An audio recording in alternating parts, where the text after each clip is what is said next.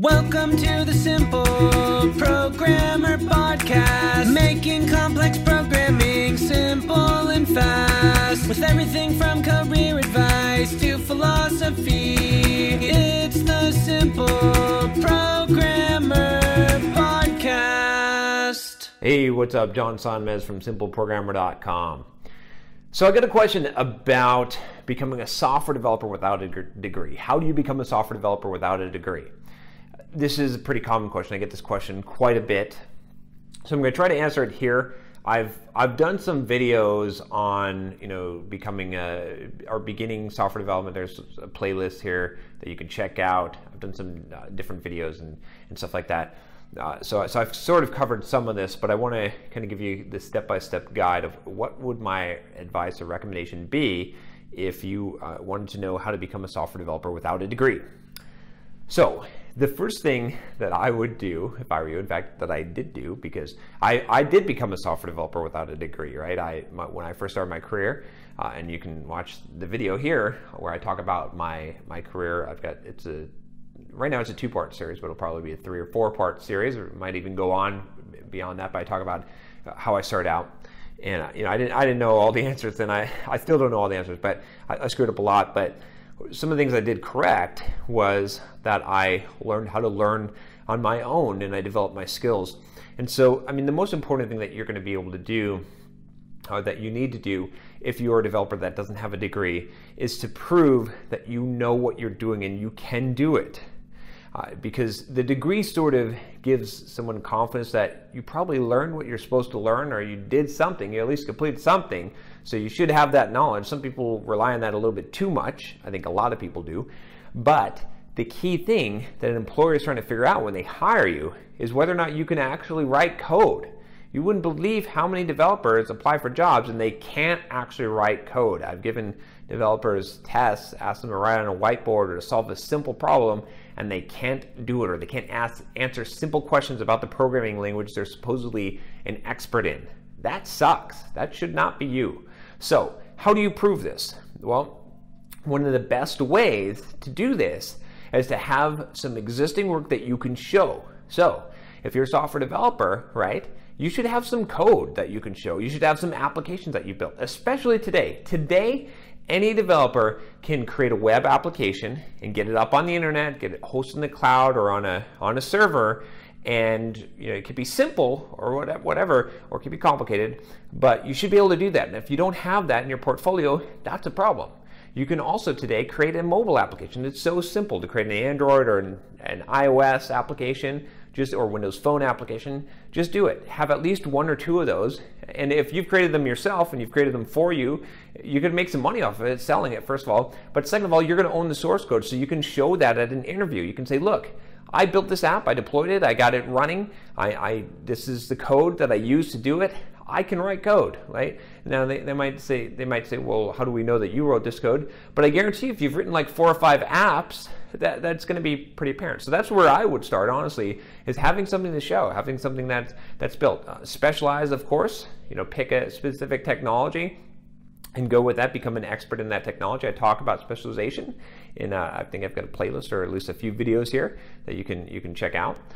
Uh, that, that's going to be important. If you're having trouble figuring out how to learn quickly, uh, I've got a course here on 10 steps to learn anything quickly that can help you. Uh, you know, if, if you want that. Uh, but, but, but, but the key thing is that that you have to you have the ability to demonstrate your ability that you can actually code. Another great way to do that, I'll I'll tell you about my uh, I've got a free blogging course you can sign up here uh, that is going to teach you how to create a blog. And the reason why you want to create a blog is because that gives you a lot of credibility, right? If you say you're an expert in some technology and you've written 50 blog posts on the topic. What's up, guys? John Sonmez here from SimpleProgrammer.com, and I want to tell you about my free blogging course that you can sign up for at SimpleProgrammer.com forward slash pblog. Now, this free blogging course is going to tell you how to create a blog to boost your career. It's something that you definitely don't want to miss.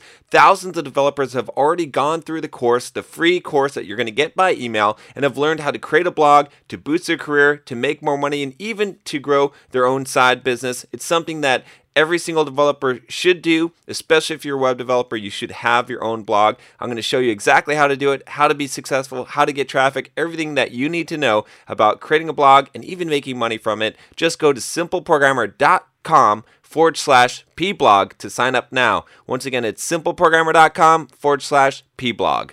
And especially if, if that, that blog becomes popular, even if it doesn't become popular, even if it's just 50 blog posts that you have there, and you go into an interview, you don't have your degree, but, they, but you say, hey, look, here's my blog, and the, the interviewer cares, and they read your blog, and they see what you've written, and they say, well, this guy or this gal really knows his or her stuff right? That's to help you a lot. That's to help you to overcome that degree, right? It's it's it's better than having a degree because it's proof and it and it shows how you think and and that you can teach others. You know, one extremely valuable asset for developers the ability to teach other people to improve their ability on the team. I would much rather hire a developer that's maybe a little bit less proficient, but is really good at teaching others what he's learning and is learning a lot and sharing that knowledge that, because that, that person is going to make the whole team better.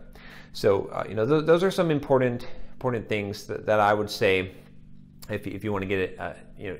And then the, the other thing I would say is that you need some connections, right? Again, this applies for anyone, but especially for someone without a degree. Don't don't you know? When I got my, like I got a job at HP without a degree. You need a, a, degree to get a job at HP. But how did I do it? Well, I had connections. I, I'd, I'd been working at HP uh, as a contractor. I knew a lot of people there. I demonstrated my ability to them. I'd help them often with their problems. And so I, I had a referral. Someone was able to say, vouch for me and say, hey, John knows what he's doing. He's helped me a lot. You know, we should hire him on. Uh, so so definitely try and build those relationships. And you know, I always say about networking is you have to you have to start doing it before you need it. You, you can't just pluck from the network tree. You have to plant the network tree and wait for it to grow, and it takes some time. So so you know, and you do that by giving people value first.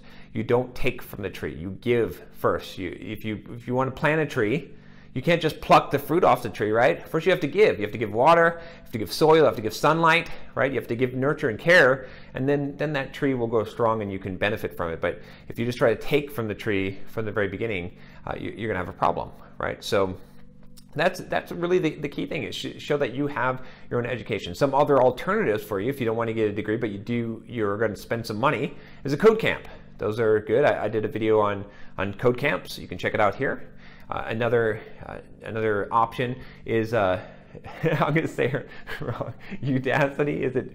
I think it's Udacity. I think I said Udacity in my video. Anyway, you can check out that. That's one of my more popular videos. But there's a lot of opportunities for online learning. Of course, Pluralsight. I have 55 courses on Pluralsight. You can check out my courses there to, to learn on your own and to, to get some kind of uh, accreditation for, for the, the work that you've done. There's a bunch of options today. So you know, you don't need to get a degree, uh, but uh, but if you're not going to get a degree, you better have some ability, some way to show that you know what you're doing, that you know what you're talking about, that you have, that you can actually code, and, and you should you should really hit uh, multiple angles. You should have a portfolio, you should have multiple apps that you've created, a specialization, you should also have some kind of credibility that that that shows that you've learned something, that you've taken some online courses or done something to to show that you're or, or certifications even could help.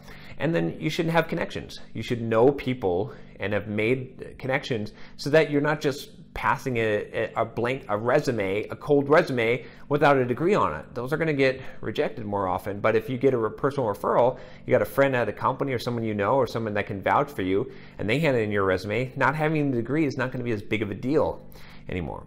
So uh, you know again I, i'm i'm a, I, I believe you can do it either way I'm a, I'm a big supporter of. I don't really like like the, this, this school system. I don't like traditional education. You know me but uh, but there, it definitely can create some obstacles if you don't have that degree unless you, you do some of the things I'm telling you here. So if you got some suggestions, some other things to do, if you've been able to be successful without a degree, let me know. You know, leave a comment below, give some some helpful advice to to others who may be seeking it. And uh, if you like these videos, if you like this channel, subscribe. Take care.